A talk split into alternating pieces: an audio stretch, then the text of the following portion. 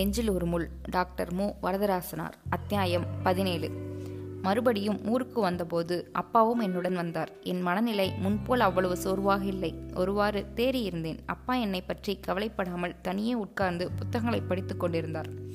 அப்பாவுக்கு வேண்டிய உதவிகள் செய்யும் கடமையையும் அவருக்கு வேலைதோறும் உணவளிக்கும் கடமையையும் நான் மேற்கொண்டேன். வரவு செலவு கணக்குகளையும் பார்க்கத் தொடங்கினேன். கணவருடைய கையெழுத்தை பார்க்கும்போதும் அவருடைய பெயர் கடிதங்கள் வரும்போது மட்டும் மனம் வருந்தியது. மற்ற நேரங்களில் ஏதாவது கடவியில் மூழ்கி இருந்தது. இரண்டு ஆண் வேலையாட்களும் ஒரு வேலைக்காரியும் ஒரு சமையல்காரியுமாக இத்தனை ஆட்கள் இனி தேவையில்லை என்றும் ஆட்களின் இருவர் ஒருவரை குறைத்து விட்டு நானும் சில வேலைகளை செய்வதால் மனம் நன்றாக இருக்கும் என்று தோன்றியது. அப்பாவிடம் சொன்னேன் இப்போது அந்த அண்ணன் எண்ணமே வேண்டாம். ஊர் தவறாக பேசும். தவிர திடீரென்று நீக்கிவிட்டாலும் அவர்கள் வயிற்று பிழைப்புக்கு என்ன செய்வார்கள்? ஊர் பழிக்கும் வேண்டாம் என்றார். தோட்ட வேலை நல்லது என்று அறவாளி சொன்னதாக அன்பரசி கூதியது நினைவுக்கு வந்தது. ஒரு நாள் தோட்டத்தில் உள்ள பூச்செடிகளை சுற்றி மண்ணை கொத்தி கிளறி கொண்டிருந்தேன். வேலையால் ஓடி வந்து ஐயையோ இது என்ன அம்மா? நாங்கள் இருக்கும்போது உங்களுக்கு தலையெழுத்தா அம்மா? என்று இரண்டு கைகளையும் நீட்டி க களைக்கட்டைகளை கேட்டான். நான் வேண்டும் என்று செய்கிறேன். என் மனதுக்கு இது நல்லது என்றுதான் நானே செய்கிறேன். நீ போய் உன் வேலையை செல். இல்லையானால் சும்மா இரு என்றேன். போக மனம் இல்லாமல் அவன் அங்கேயே நின்றான். என்ன அம்மா இது? என்று என்னை இரக்கத்தோடு பார்த்தான். அதற்குள் சமையற்காரியும் வேலைக்காரியும் அங்கே வந்து எழுங்கள் அம்மா எங்கள் எழுங்கள் எழுங்கள். யாராவது பார்த்தால் கேள்விப்பட்டால் என்ன சொல்வார்கள்? நாங்கள் சம்பளம் வாங்கி கொண்டு உங்கள் சோற்றை தின்றுவிட்டு இங்கே எதற்காக இருக்கிறோம் என்று கையில் இருந்த களைக்கட்டையை பறிக்க முயன்றார்கள். அவர்களுக்கும் அவ்வாறே சொல்லி என் விருப்பத்தை விளக்கினேன். வியப்பும் தேப்புமாய் அங்கேயே நின்றார்கள். வற்புறுத்தி சொல்லி அனுப்பிவிட்டு வியர்வை விடும் வரையில் வேலை செய்தேன். மாலையில் தண்ணீர் கொண்டு வந்து வார்த்தேன். இரவில் நல்ல பசி எடுத்தது. நல்ல உறக்கமும் வந்தது. காலியாக இருந்த நிலத்தை கொத்தி கிளறி தக்காளி நாற்று விட்டேன். நாலந்து நாட்களில் பூச்செடிகள் புதிய தளிர்கள் விட்டு செழித்து வளரத் தொடங்கியதைக் கண்டு பெருமகிழ்ச்சி அடைந்தேன் காலையில் எழுந்ததும் தோட்டத்திற்கு போய் ஒவ்வொரு செடியையும் அதன் கிளைகளையும் முளைகளையும் உற்று பார்த்து படிப்படியாக வளரும் வளர்ச்சியைக் கண்டு மகிழ்ந்தேன். சுற்றுண்டிக்கு பிறகும் பகலில் ஓய்வு உள்ள போதும் அடிக்கடி அவற்றை போய் பார்க்குமாறு மனம் தூண்டியது. வளர்ச்சியிலும் மாறுதலிலும் மனம் ஈடுபட்டு மகிழ்வதை உணர்ந்தேன். இதை பற்றி சொன்ன பெரியவர் ஆகிய அறவாளியைக் கண்டு பேசி பழக வேண்டும் என்று ஆர்வம் எழுந்தது.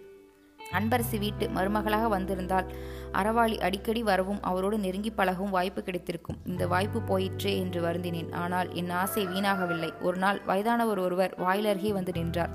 நான் எதிரே சென்று யாருங்கள்? என்றேன். இந்த வீட்டுக்கார அம்மாவை பார்க்க வேண்டும் என்றார் ஏன் என்றேன் பார்த்து கொஞ்சம் பேச வேண்டும். நீங்கள் யார்? நான் சென்னையிலிருந்து வந்திருக்கிறேன். வீட்டுக்காரருக்கும் புதியவன்.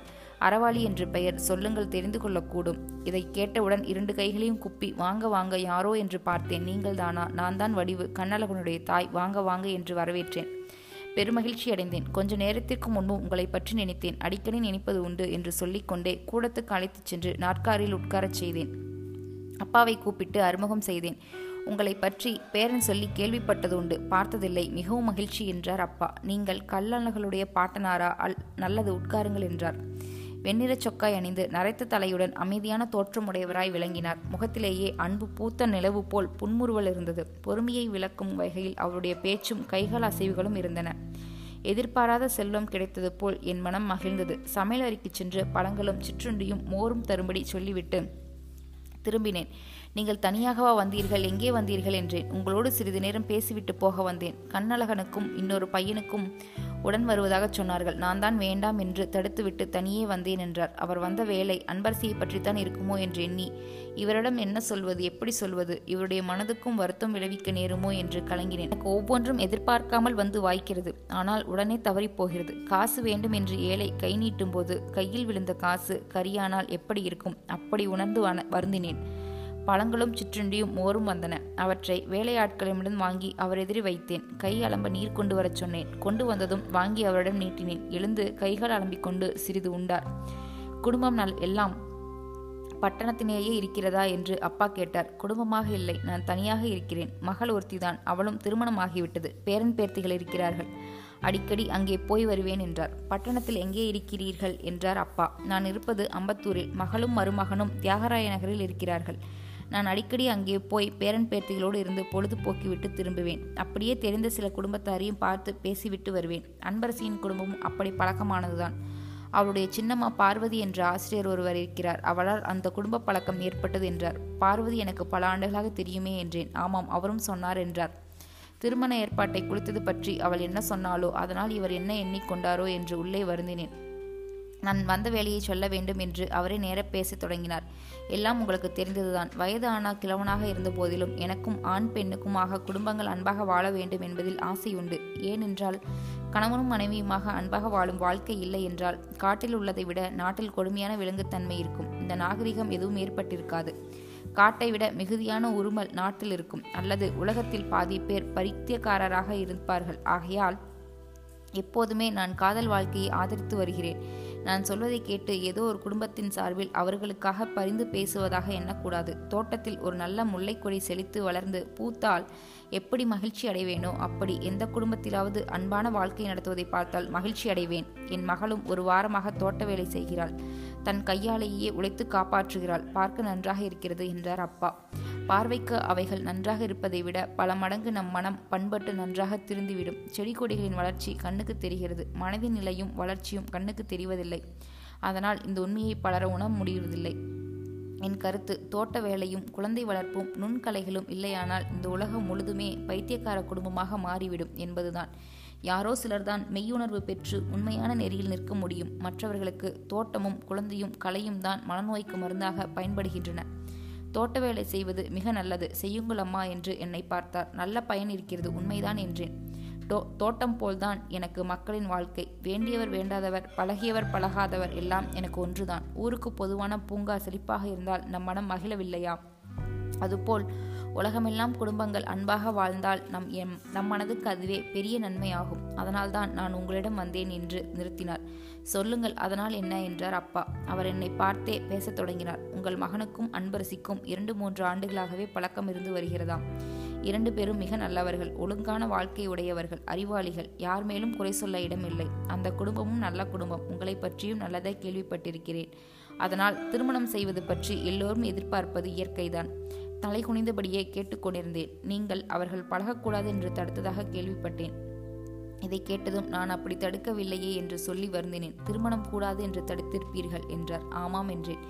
ஏதோ காரணம் இருந்திருக்கும். சொன்னீர்கள். எனக்கு தெரிந்ததையும் சொல்லிவிடுகிறேன். நான் ஒன்றும் வற்புறுத்த மாட்டேன் சொல்வதை கேட்டுக்கொள்ளுங்கள்.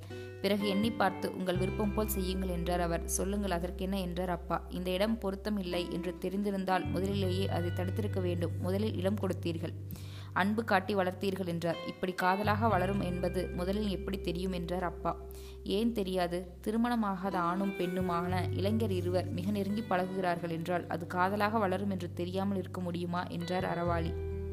நான் குறுக்கிட்டு அதை முதலிலேயே தடுக்காமல் விட்டது என் தவறுதான். அதற்காக வருந்துகிறேன் என்றேன். அவ்வாறு வளர்ந்த பிறகு திடீரென்று தடுக்காமல் வேறு வழியாவது செய்திருக்க வேண்டும்.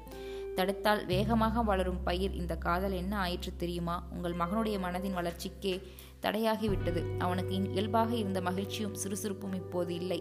உண்மைதான் என்று உள்ளத்தில் உணர்ந்து வருந்தியவாறே கேட்டுக்கொண்டிருந்தேன் உங்கள் மகன் இப்படி. அவர்களின் பெண் அதற்கு மேல் மாறிவிட்டாள். எதிலும் ஊக்கமில்லாமல் யாரோடும் சரியாக பேசாமல் தனக்குள் வருந்தி மெழுகுகிறாள். ஏதேனும் நோய்வாய்ப்பட்டு துன்புறுவாளோ என்று தாயும் பார்வதியும் கவலைப்படுகிறார்கள்.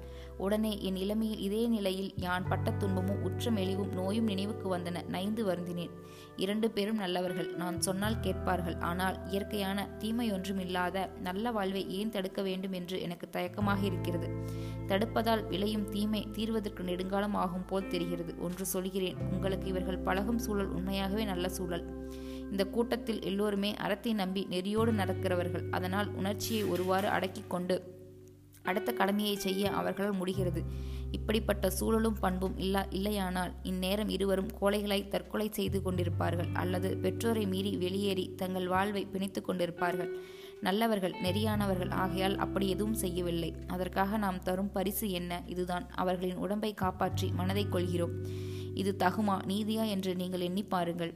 தற்கொலை என்றதும் என் நெஞ்சு திடுக்கிட்டது. உடம்பை காப்பாற்றி மனதை கொள்கிறோம் இதை கேட்டபோதுதான் என் கொடுமையின் அளவு எனக்கு நன்றாக தெரிந்தது. உங்களை குறிக்கூறிவிட்டு போக நான் வரவில்லை. மறுபடியும் ஒரு முறை எண்ணி பார்த்து முடிவு செய்யுங்கள் என்று கேட்டுக்கொள்வதற்காக வந்தேன் என்று நிறுத்தினார். அப்பா பெரும் மூச்சு விட்டார். நான் கண் கலங்கினேன். அறவாளியே மீண்டும் பேசினார். அந்த பெண்மணியிடம் ஏதாவது குறை இருந்தாலும் என்னிடம் சொல்லுங்கள். அல்லது அந்த பெண்ணை விட நல்ல பெண் பார்த்திருந்தாலும் சொல்லுங்கள். இரண்டும் இல்லையானால் தடை செய்யாமல் பேசாமல் உரிமை கொடுங்கள். அவர்களுடைய வாழ்க்கை அவர்கள் நடத்தட்டும் என்றார். அப்பா சும்மா இருக்காமல் மிக தெளிவான பேச்சு ஒரு முறை எண்ணிப்பார் அம்மா என்று என்னை நோக்கிச் சொன்னார். இதுவரையில் கலங்கி வருந்திக் கொண்டிருந்த என் மனம் அப்பாவின் பேச்சை கேட்டதும் முன்போல் எதிர்க்க துணிவு பெற்றுவிட்டது. உடனே பலமுறை எண்ணி பார்த்து விட்டேனுங்க. இதை மட்டும் எப்படியாவது மாற்றிவிடுங்கள். வேறு எந்த ஏற்பாட்டுக்கும் நான் எவ்வகையிலும் இனி குறுக்கே நிற்க மாட்டேன் என்றேன். அறவாளி அப்பாவின் பேச்சையும் என் சொல்லையும் கேட்டதும் திகைப்படைந்தவர் போல் இருந்தார் சிறிது நேரம் தரையை பார்த்தபடி அமைதியாக இருந்தார். வேறு எந்த ஏற்பாடாக இருந்தாலும் குறுக்கே நிற்க மாட்டேன் என்று இவ்வளவு உறுதியாக சொல்கிறீர்கள். இந்த ஏற்பாட்டில் ஏதோ குறை கண்டுதான் இவ்வாறு சொல்கிறீர்கள். நன்றாக தெரிகிறது. ஆனால் அந்த குறை இன்னது என்று நீங்கள் சொல்லவில்லையே என்றார். நான் ஒன்றும் பேசாமல் இருந்தேன். சிறிது நேரம் தந்தையாரின் முகத்தை பார்ப்பது போல் இருந்தது. என் பக்கம் திரும்பினார். உங்களுடைய பேச்சை கேட்டால் நீங்கள் மூடநம்பிக்கை இல்லாதவர் என்று தெரிகிறது. ஆனால் பார்வதியிடம் ஒரு காரணம் சொல்லியிருக்கிறீர்கள். அது எப்படி காரணமாகும் என்று தெரியவில்லை என்றார். கணவருக்கு விருப்பமில்லை என்று சொன்னேன். அவர் இந்த பெண்ணை பார்த்திருக்கிறார். பார்த்துதான் சொன்னார். அவர் இப்போது இருந்திருந்தால் மனம் மாறியிருக்கக்கூடும் அல்லவா? பெண்ணும் பிள்ளையும் இவ்வளவு அன்பாக இருக்கிறார்கள் என்பது அவருக்கு தெரியாது. தெரிந்திருந்தபடிதால் கட்டாயம் மனம் மாறியிருப்பார். இப்படி எண்ணி பாருங்கள் அம்மா. பேசாமல் இருந்தேன். அவர் என்ன காரணம் சொல்லி வெறுத்தார் என்று சொல்வீர்களா? உங்களுக்கு தடை ஒன்றும் இல்லையானால் சொல்லுங்கள் என்றார். என் மனம் இப்போது நன்றாக இல்லை. பிறகு பற்றி பேசுவோம் என்றேன். உண்மையாகவே மனநிலை அவ்வாறு இருந்தது. உங்கள் மனதில் இவ்வளவு உறுதி இருக்கும்போது இது ஒரு மணி இரண்டு மணி நேரத்தில் எண்ணி மாறக்கூடியதல்ல. அவசரமில்லை. ஒரு வாரம் இரண்டு வாரம் எண்ணி பார்த்து மெல்லச் சொல்லுங்கள். நான் இரண்டு வாரம் கழித்தே வருவேன் என்று எழுந்தார். இதற்காக நீங்கள் போய்விட வேண்டாம். உங்கள் பழக்கம் ஏற்பட்டதே எங்கள் நல்ல காலம். நீங்கள் எங்கள் வீட்டிலிருந்து போக வேண்டும். இப்படி நான் பிடிவாதம் செய்வதற்காக நீங்கள் என்மேல் வருத்தப்படக்கூடாது. ஐயோ எனக்கு ஒரு வருத்தமும் இல்லை. ஏதோ முக்கியமான காரணம் இருந்துதான் நீங்கள் பிடிவாதமாக சொல்கிறீர்கள். இதற்கு வருத்தப்பட மாட்டேன். நீங்கள் சொன்னபடியே எண்ணி பார்ப்பேன். மனதில் பட்டதை பிறகு சொல்வேன். வருத்தம் வைத்துக் கொள்ளாதீர்கள். உங்களை பார்க்க வேண்டும் என்று எனக்கு நெடுநாள் ஆவல். இளமையிலேயே பார்வதி சொல்லி கேள்விப்பட்டிருக்கிறேன். இப்போது பையன் அடிக்கடி சொல்லியிருக்கிறான். ஆகையால் நீங்கள் வந்ததே பெரிய கருணை. இருந்துவிட்டு போகலாம். அன்போடு இருங்கள். இந்த முறை நான் இங்கே தங்கியிருக்க முடியாதம்மா. சென்னையில் அந்த பெண் வீட்டார் எதிர்பார்த்திருப்பார்கள். போய் செய்தி சொல்லணும். தவிர உங்கள் மகன் கண்ணழகனும் எதிர்பார்த்திருப்பான். அவனுக்கும் சொல்லி மனதை தேற்ற வேண்டும். என்ன செய்வது? இளமனங்கள் விழிப்போடு காப்பாற்ற வேண்டும். நாளை காலையில் போகலாம் என்றார் அப்பா. இல்லைங்க அடுத்த அரை மணி நேரத்தில் ஒரு வண்டி சென்னைக்கு போகிறது. அதில் போக வேண்டும். இன்னொரு முறை வரும்போது ஓய்வோடு வருவேன் என்றார். கை குவித்தார். தடுக்க முடியாது என்று உணர்ந்தேன். நானும் கை குவித்தேன். அவர் விடைபெற்று சென்றார். ரயில் நிலையம் வரையில் உடன் போய் வருவதாக அப்பாவும் சென்றார். அவர் சென்ற பிறகு அவரை பற்றி கேள்விப்பட்டவற்றை எண்ணினேன். சிறிது நேரம் பேசி பழகியதிலிருந்து யான் அறிந்த நற்பண்புகளையும் உயர்ந்த மனப்பான்மையையும் போற்றினேன். தோட்டத்தின் அழகை விரும்புவது தன்னலம் இல்லாமல் விரும்பும் மனநிலை என் உள்ளத்தை கவர்ந்தது. காதலை பற்றி அவர் சொன்ன தெளிவான கருத்துக்களை யாரும் ஒரு சிறிதும் மறக்க முடியாது. ஆயினும் தடுக்க வேண்டும் என்று மனதில் ஒரு உறுதி இருந்தது. அறவாளியிடம் பழகுவதற்கு முன் இருந்த கவலையை விட அவரிடம் பேசி பழகிய பிறகு கவலை குறைந்து விட்டது. அவர் எப்படியாவது பையனுக்கும் அன்பரசிக்கும் சொல்லி அவர்களின் மனதை மாற்றிவிட முடியும். நான் வேண்டுகோள் போல் சொன்னால் அவரே அந்த ஏற்பாட்டை தடு தடுத்து சீர்படுத்துவார். என் மனநிலையை உணர்ந்து கொண்டால் அவரே எனக்காக அன்பரசின் தாய்க்கும் தமையனுக்கும் சொல்வார் என்று ஓரளவு நம்பிக்கையோடு எண்ணிக்கொண்டிருந்தேன் என் மனதில் உள்ள உண்மையான காரணத்தை தெரியப்படுத்தினால் அவருடைய மனம் எனக்காக இரக்கம் கொள்ளும் என்றும் அவர் அவ்வளவு நல்லவர் என்றும் உணர்ந்தேன். ஆனால் அவருக்கு உண்மையை எப்படி சொல்வது? சொல்ல முடியாத வகையில் சிக்கொண்டு கிடக்கிறேனே. ஒரு பெண் எதை சொன்னாலும் சொல்லலாம். இந்த குறையை மனம் விட்டு சொல்ல முடியாதே.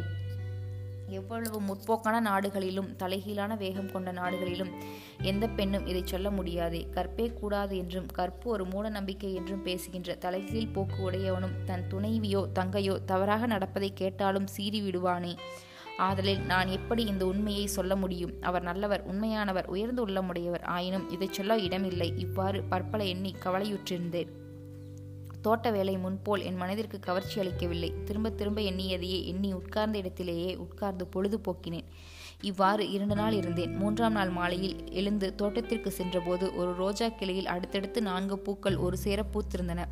தக்காளி அரும்பி விடத் தொடங்கி இருந்தது பட்டுப்போகுமோ என்று ஐயுற்றிருந்த எலுமிச்சஞ்செடி உலர்ந்தாற் போல் இருந்து ஒரு கிளையின் அடியில் அழகான தளர்விடத் தொடங்கி இருந்தது அந்த தளிரின் முனை வாடிய கொம்பின் கணுவின் ஒட்டி வைத்தாற் போல் இருந்தது இந்த காட்சிகளை கண்டதும் என் உள்ளத்தில் புத்துணர்ச்சி பிறந்தது. உடனே பழையபடி தோட்டத்தில் ஆர்வம் தலையெடுத்தது. தண்ணீர் கடவும் களை கட்டும் கைக்கே வந்தன. கைகாலுகளுக்கு மட்டும் அல்லாமல் கண்ணுக்கும் மனதுக்கும் மகிழ்ச்சியான வேலை கிடைத்தது.